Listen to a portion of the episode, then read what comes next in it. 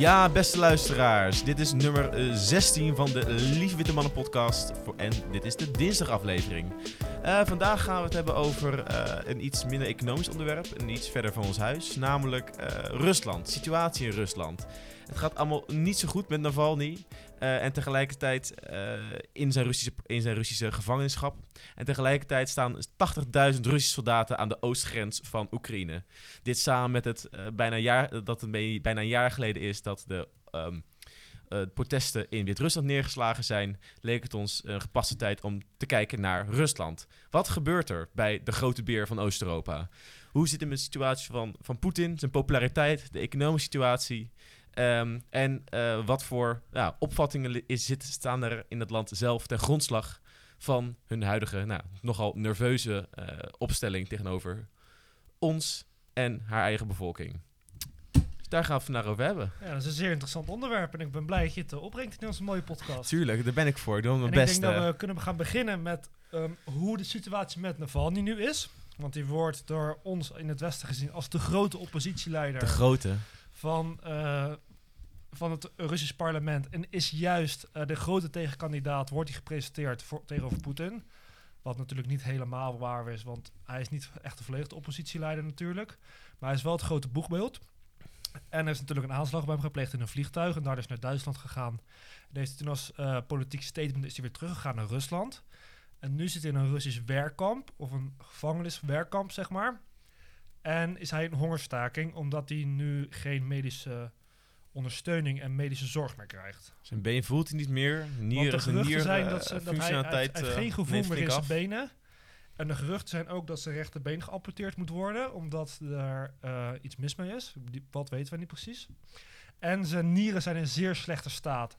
En afgelopen weekend stond op de NOS een artikel dat de persoonlijke arts van Navalny uit notities kon opmaken dat Navalny nog slechts een enkele dagen te leven heeft als er nu niet ingegrepen wordt door de medische staf van de gevangenis in Rusland. Ja, we spreken nu op zondag, dus voor hetzelfde geld als deze aflevering dinsdag online komt, blijkt of wanneer jij het luistert.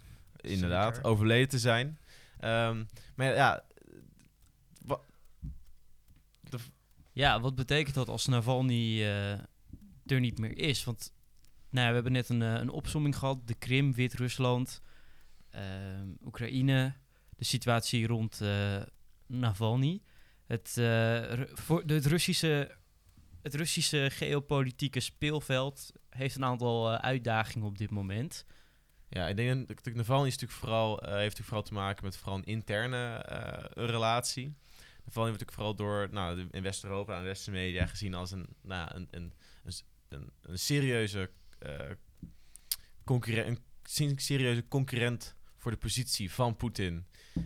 Maar de vraag is ook wel een beetje lastig om te zien van afstand en wat voor mate hij daadwerkelijk ondersteund wordt door de Russische bevolking. Maar dat is ook een beetje gechargeerd, want waar we het al eerder over hadden voor de aflevering is dat je benoemde dat president Poetin had in 2014 een approval rating van rond 86%. 89% als ik het goed heb. En dat is nu gedaald tot 69. Cijfers waar Mark Rutte niet op kan rekenen. Nee, precies. Rekenen is mooi. En Poetin die wordt misschien, om het even te hebben over de interne politiek van Rusland. Zijn achterban ligt natuurlijk vooral in een wat oudere generatie in Rusland. Die ontzettend overgerepresenteerd is in de demografie en ook in de politiek. Het is een land met een laag geboortecijfer, waardoor de jonge generatie, die misschien wel groot voorstander is van Navalny en die liberale hervormingen, dat die eigenlijk de achterban relatief klein is, democratisch gezien. Poetin krijgt vooral zijn electorale steun door een generatie stemmers die opgegroeid is in de Sovjet-Unie.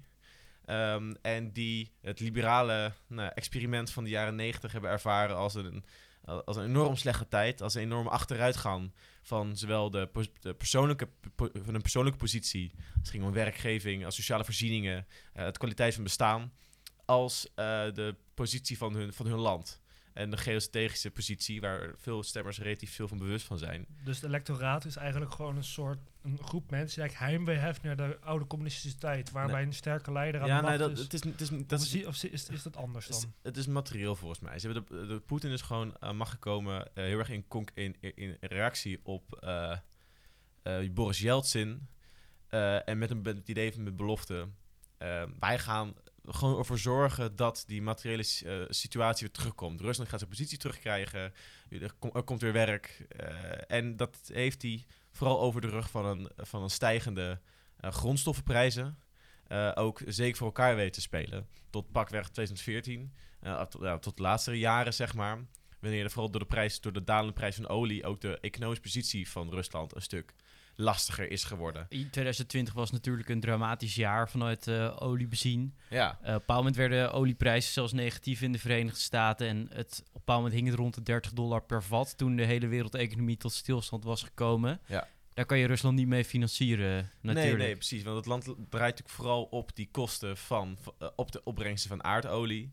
Voor de rest is het een economie die ontzettend produceert en relatief veel potentie heeft. Die is nog overgeërfd van de Sovjet-tijd, maar niet kan concurreren met buitenlandse industrieën. Het is vooral ook een economie en een industrie vooral voor de interne markt aan het produceren. Ze exporteren vrij weinig naast de olie en andere ruwe grondstoffen. Ja, maar het is ook vooral wat ze produceren. En uiteindelijk is industriële politiek vaak geopolitiek, zeg maar. Vooral door de grote sancties die nu ook nog steeds zijn, is het ook gewoon lastig om spul te importeren uit Rusland. Zij het auto's, zij het industriële materialen. Dat heb je zeker gelijk. Ik weet ook niet of er zo heel veel auto's worden geproduceerd in Rusland die het heel goed zouden doen op bijvoorbeeld de Europese markt. Ja, je hebt wel Lada's, die kan je ook kopen in Nederland. Maar het is gewoon duur, hoge importheffingen. Alles vanuit buiten de Europese Unie is gewoon erg duur. Ja, en gewoon niet een hele hoogstaande auto als je het vergelijkt met wat je verder kan het is gewoon goedkoop. Uiteindelijk concurreert Dacia natuurlijk ook gewoon in Nederland. Juist met een lage prijs, maar het kan alleen maar omdat de Europese Unie is. Nee, maar ik denk dus dat Poetin die slechte electorale positie is relatief recent gebeurd met de economische achteruitgang van het land. Tot 2014 had dus inderdaad gewoon had hij richting de 90% approval rating. Het is natuurlijk omdat hij gedeeltelijk ook op de Olympische Spelen die een groot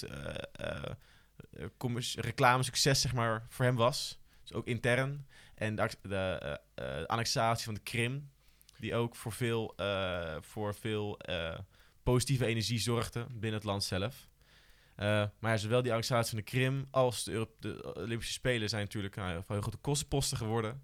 Het economisch gaat met het land achteruit. En ik denk dat veel van de rare bewegingen die Poetin nu begint te maken, zijn ook gebaseerd op de nervositeit van zijn electorale positie. De 80.000 man Russische troepen die aan de grens staat bij Oost-Oekraïne. Ja, dat lijkt heel erg op de positie die ook aanwezig was. Net voor de annexatie van de Krim in 2014. Waarin ook een grote oefening was. Die eigenlijk als cover zorgde voor de bezetting van de Krim. Ik ben heel benieuwd wat Poetin gaat doen. Het is mogelijk dat de breakaway regions zeg maar, in Oost-Oekraïne geannexeerd gaan worden door Poetin. Ook al is het heel lastig om te zien hoe rationeel dat beleid nou eigenlijk echt is. Hij moet ook een militaire actie, dat is heel goed voor interne politieke eenheid te zorgen. Omdat dan de bevolking rond de vlag, rally around the flag, zeg maar. Dat effect. Maar is dat dan ook niet dat hij dan heel erg scoort op een korte termijns effect? Ja, dat je nu juist gevaar. Een soort van nationalistisch pluspunt gaat scoren voor de eigen bevolking. Tuurlijk. Dat je eigenlijk daarna ook weer een hele grote kostenpost op jezelf gaat nemen. Het is natuurlijk helemaal niet rationeel.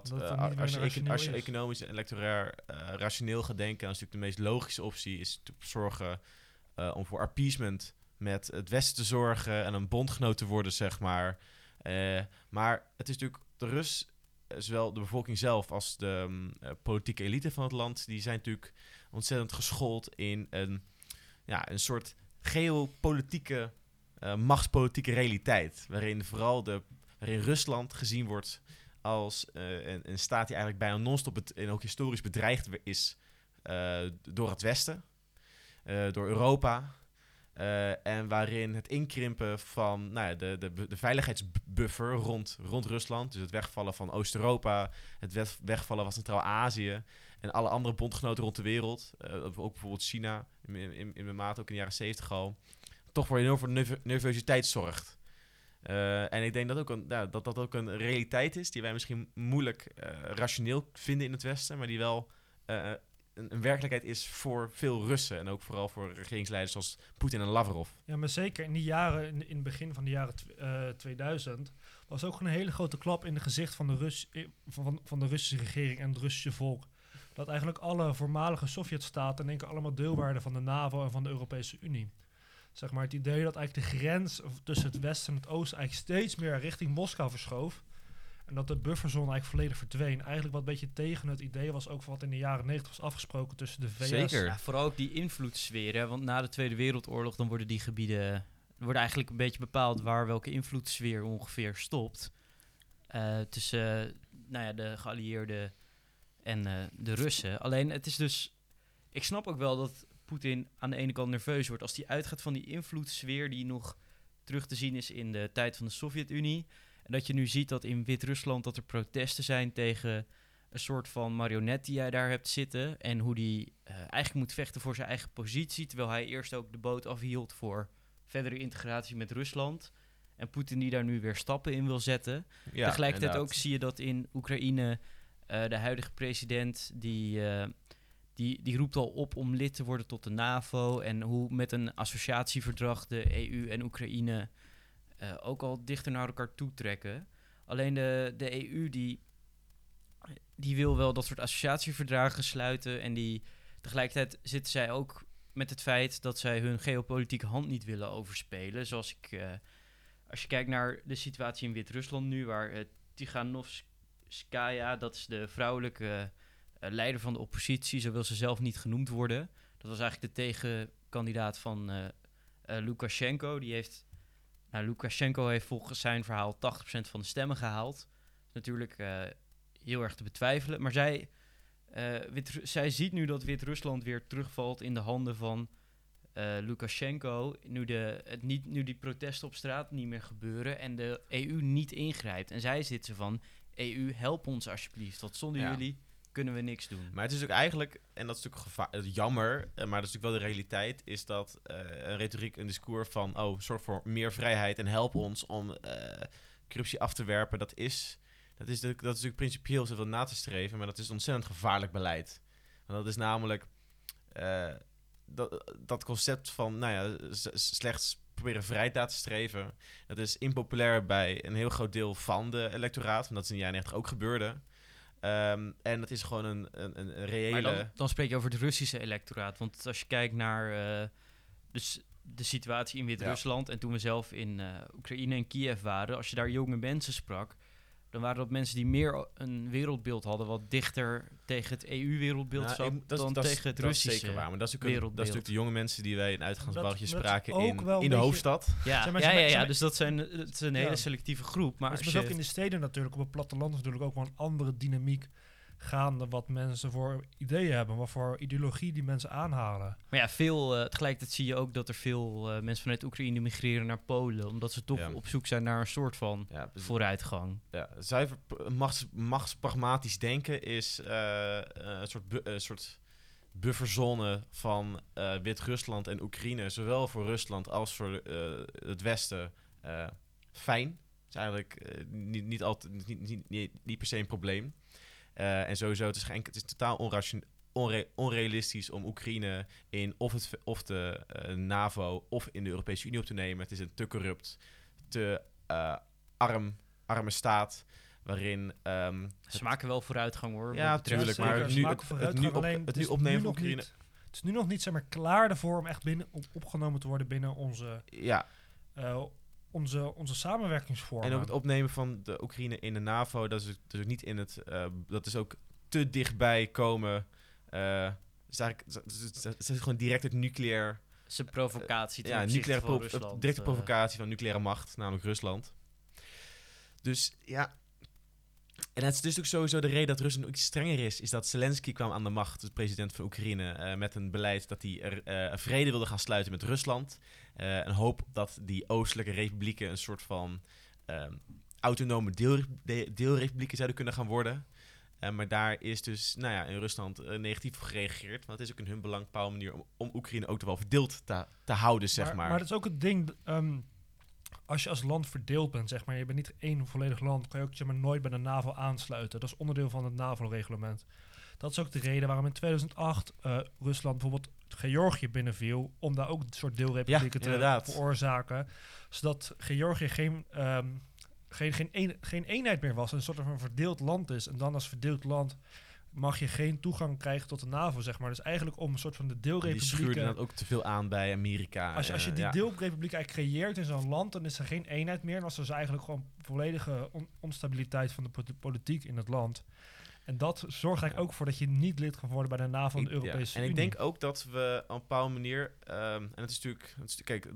moet voorop staan. Het is ontzettend verwerpelijk hoe Rusland het invloedgebied van Rusland, de staten omheen, omgaan met hun eigen bevolking.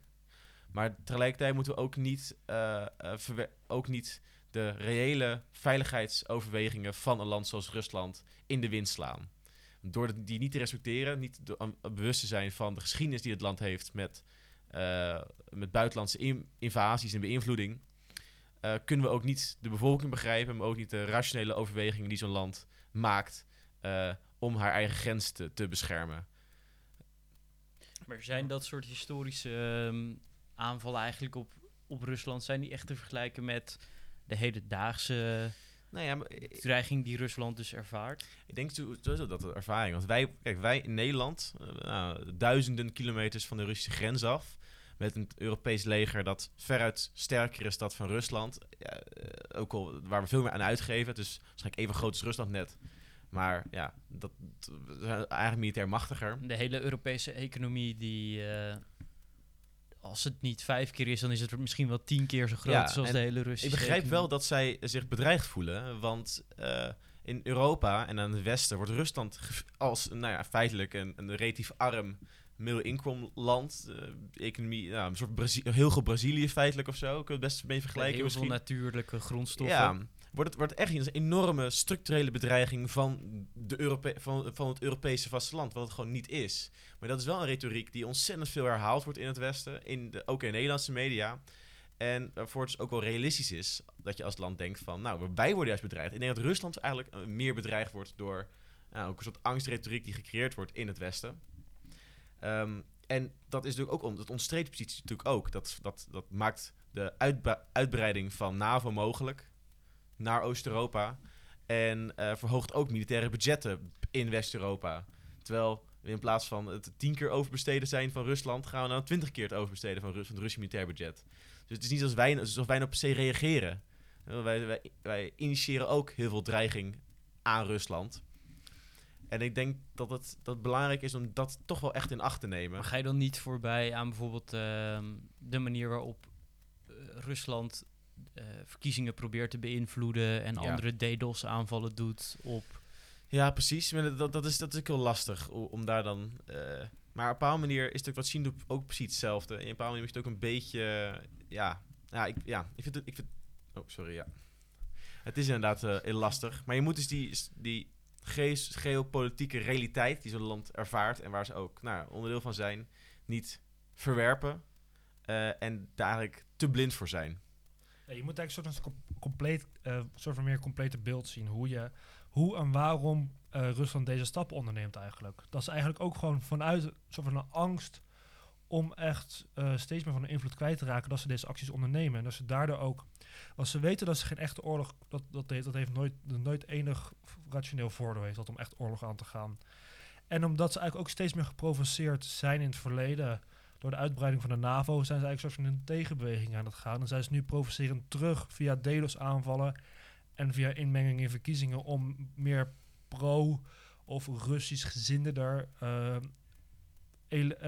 verkiezingen... Nee, mensen... verkiezingen niet. Maar meer pro-Russische geluiden meer in hun parlementen te krijgen. Uiteindelijk is Rusland... moeten we dat goed praten? Dat is natuurlijk dan moeten we zeker goed praten. Ik denk ook dat we in Europa toch minder neutraal staan dan we ons denken. Want eigenlijk tot 2014, zeg maar, had je Rusland nog wel kunnen neerzetten als een democratisch land, waarin Poetin oprecht heel populair was. En hij was gewoon een democratisch gekozen Russisch nationalist.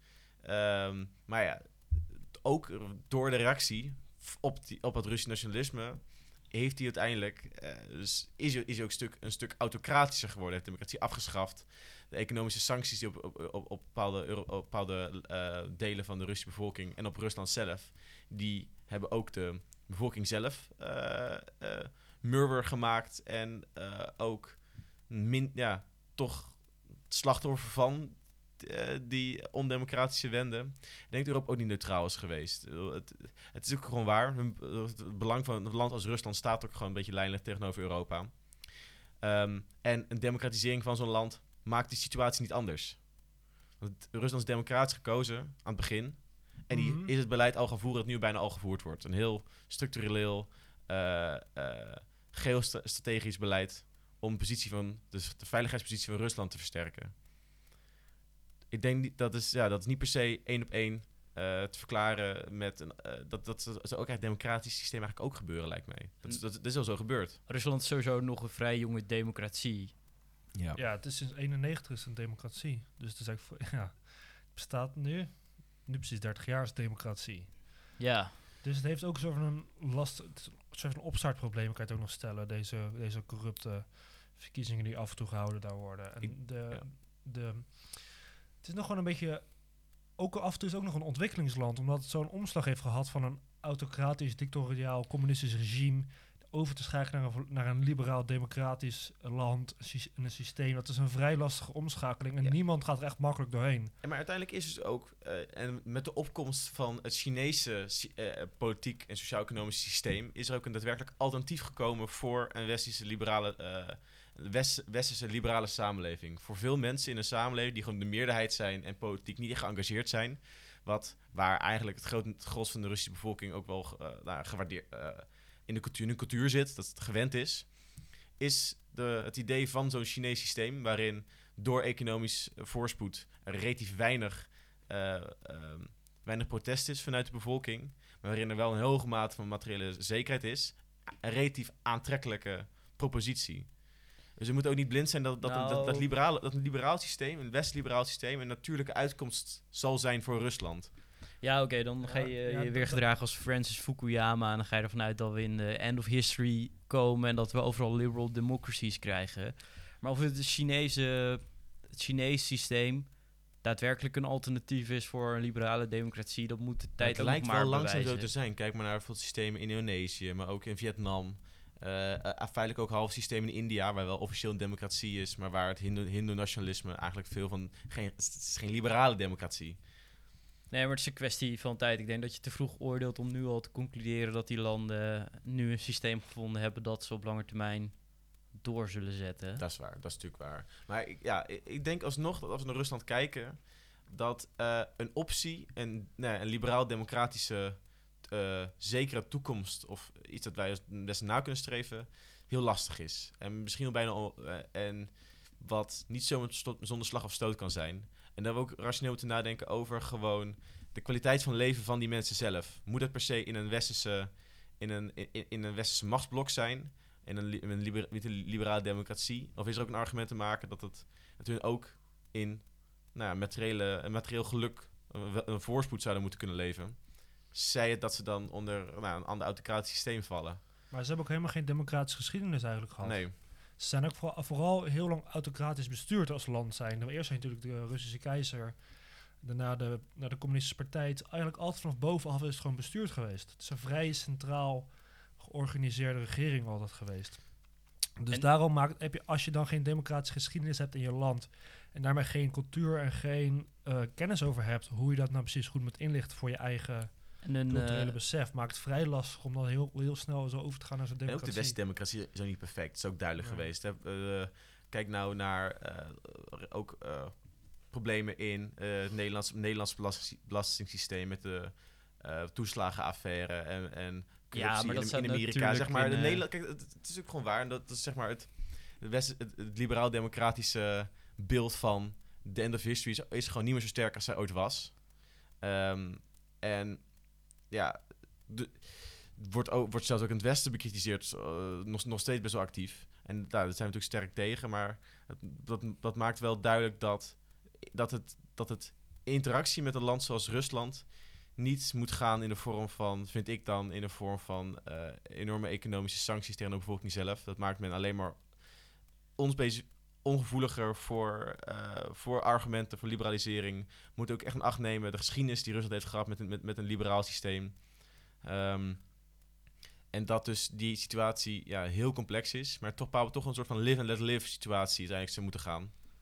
Ja, dat staat natuurlijk wel op gespannen voet met de Europese opvatting over mensenrechten.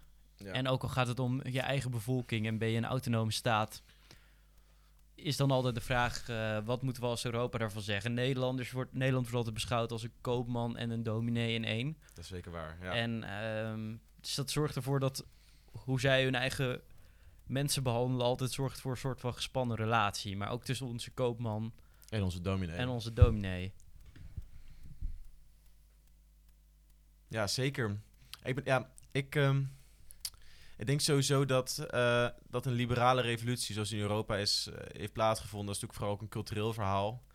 En daarin zit ook een heel erg groot aspect van macht. Want cultuur is ook macht. Ik denk dat de Russen en sowieso dat eigenlijk het grondgebied van de oude Sovjet-Unie, het onderdeel van Wit-Rusland en Oekraïne, nog wel een paar decennia het slachtoffer zullen zijn van een geopolitiek spel. Ik zie het niet heel snel gebeuren dat een systeem zoals dat van Poetin heel snel omvergebracht zou gaan worden. Ik denk alleen maar als de economische situatie snel verslechterd zal gaan raken. Maar de vraag is dan of dat dan echt zal resulteren in een liberale omslag in het land, gezien dat heel veel machtsbelangen toch heel aanwezig zijn. Maar aan de andere kant, dat dachten wij ook in de jaren 80, toen de Berlijnse muur viel en de communistische systemen van Oost-Europa uiteindelijk in elkaar vielen. Honecker dacht bij de viering van het 40-jarig bestaan van het socialisme in Oost-Duitsland in 1989 ook nog dat het communisme in Duitsland nog makkelijk de 21ste eeuw zou overleven. En het is ook achteraf gezien heel natuurlijk gegaan hoe die ontwikkeling zich heeft plaatsgevonden. Maar dat is natuurlijk in de logica van het moment vaak niet makkelijk te voorspellen. En het is ook altijd dat geschiedenis wordt eigenlijk gevormd door dingen die onverwachts gebeuren. Over een hele lange termijn. Dingen die niet in de grote trend zitten. Ja, en een trendbreuk zijn. Kijk, dat is moeilijk aan een trend. Achteraf gezien is het vaak heel makkelijk om ontwikkelingen in een tijdlijn op een soort trend te kunnen plaatsen. Ja. Vaak in de logica van het moment is het een zeer arbitraire ontwikkeling. Ja, iets met een hele lage waarschijnlijkheid dat het zou gebeuren. En elke theoretische opvatting, zij het politiek, zij het economisch, zij het sociaal, dat is eigenlijk een menselijke prikkel die gedrag, een gedrag van groep mensen een richting op stuurt. Maar die concurreren ook met elkaar. Die prikkels, die snijden, die hakken op elkaar in, die beïnvloeden elkaar, die maken sommigen mogelijk, die sluiten sommigen uit. En persoonlijk handelen kan daarin net het verschil maken. Of de katalysator zijn. Dus ja, ik kan geen voorspelling maken. En als historicus doe ik dat dus ook niet. Het lijkt me heel verantwoord dat we in deze aflevering ook geen voorspelling maken. We hebben het geprobeerd te duiden, de situatie in Rusland. We zien een hoop spanningen. En die spanningen die zijn allemaal op zich voedingsbodem voor, misschien iets wat niet in de trend ligt. Mm-hmm. Die we tot nu toe hebben gezien. Maar je weet het nooit. Misschien moddert het door voor de komende tientallen jaren. Of misschien zien we binnen nu en een paar jaar wel een enorme shift in de invloedssfeer van Rusland. Moeten ook niet de ontzettende invloed van China gaan miskennen, zeg maar. Met de Belt and Road Initiative begint er ook echt een multipolaire wereld weer te ontstaan, waarin het Westen niet de enige wereldsysteem is dat zowel economisch als politiek dominant is. Ik denk niet dat Rusland weer dermate machtig wordt zoals ze in de tijd van de Sovjet-Unie kunnen zijn. Maar wie weet, als aan de hand van China de welvaart weer teruggebracht we weten dat men er welvaart weer terug weet te brengen tot Rusland. Ja, kan het ook heel veel politieke tegenstand tegen Poetin investeren in Rusland ook weer. Dus het is niet dat China per se Rusland... De concurrentie tussen die twee staten, dat is in de jaren 70 of zo geweest. Ik denk dat de Chinese Belt and Road Initiative niet tot een grote heropleving van de Russische economie gaat leiden. Want de Chinezen vinden het veel meer interessant om op kleine, echt nog onderontwikkelde staten om het daarin te vloed te laten groeien. Veel in Centraal-Azië, in Iran. Centraal-Azië, maar ook in Afrika, maar ook in Pakistan. In Servië, Montenegro, daar zitten ze ook allemaal. Dus het zijn vooral wel de kleinere staten die nog vrij onontwikkeld zijn. En ik denk dat ze niet per se in Rusland echt gaan helpen om daar een nieuw economisch machtmotor van te maken. Want dat is ook niet echt in hun eigen voordeel. Ja. Dus dit denk ik dat niet waarschijnlijk is. Het kan ook zo zijn dat gewoon de dynamiek hetzelfde blijft voor Rusland. Maar dat die door de opkomst van grotere dreigingen buiten Europa eigenlijk gewoon irrelevant wordt. Ik denk dat de blik van de westerse wereld verandert gewoon rustig aan naar China toe. En Rusland gaat steeds meer een bijrol spelen op de internationale... Ja, en als inderdaad ook de blik in de westerse media en ook van die van beleidsmakers minder gericht op die van Rusland, dan zal die zich ook minder bedreigd voelen, omdat het ook meer een backwater wordt, waarin ook die af en toe gewoon voorbij komt. Ik denk bijvoorbeeld Turkije dat gewoon heel lang ook zijn relevantie heeft verloren in aan het begin van de 20e eeuw. Terwijl eigenlijk hun positie en eigenlijk al hetzelfde is gebleven. En hun machtspolitieke beleid ook hetzelfde. Ja, omdat hij gewoon ingehaald is door andere landen. Dan zie jij ook gelijk wat gaat gebeuren. Dan gaan ze ook gelijk militair veel meer actief worden. En dan gaan ze gelijk overal interviëren met hun leger. Om weer een soort van prominent te worden op het geopolitieke speelveld. Terwijl je eigenlijk ook wel kan zeggen, ze zijn invloed aan het verliezen. En dit is eigenlijk een soort van een laatste wanhoopspoging om nog invloed en macht te behouden. Ja. Dus interessant. Nog weer korte samenvatting. Ik denk, er komt geen oorlog in Oost-Oekraïne. Navalny, die gaat dood. Waarschijnlijk wel, helaas. Dat is echt wel tragisch. Ja. De democratische toekomst in Rusland is niet heel denderend. Putin zit tot 2030. Ja, sowieso. Ik denk dat de beste bedreiging van de situatie is zijn eigen dood. Voor het regime. Net zoals ik denk dat er goede paralleltrekkers zijn tussen zowel de VVD als Poetins situatie in Rusland. Als de grote leider af wordt geschoten, dan gaan we met het hele systeem dat eronder hem staat ook, zodat het ook slecht gaan. Maar het kan ook zo zijn dat hij heel geruisloos vervangen wordt door bijvoorbeeld een Lavrov. De huidige minister van Buitenlandse Zaken. Dat hij in één keer heel geruisloos vervangen wordt. Die is toch ook al best wel oud. Ja, maar misschien is hij wel een stuk gezonder. Ik weet het. Maar nu gaan we naar speculeren. Ja, hier moeten we niet over ingaan. Hier houdt het spelletje voor ons weer op. Het mooie aan de economie is, daar kan je veel lekkerder speculeren dan internationale geopolitieke ontwikkelingen. Of je moet in de crypto's zitten. Daar kan je heerlijk door speculeren natuurlijk. Nou, de economie kan je lekker speculeren, maar toch? Dat is het hele leven van economie. Dat is een ander onderwerp. Ik wil hierbij, ik denk dat het tijd is om de luisteraar te gaan bedanken. En de podcast weer af te gaan sluiten. Bedankt Teun voor het luisteren. Als enige persoon die de hele aflevering heeft afgeluisterd. En vele anderen natuurlijk. Dankjewel voor het luisteren. En tot de volgende aflevering.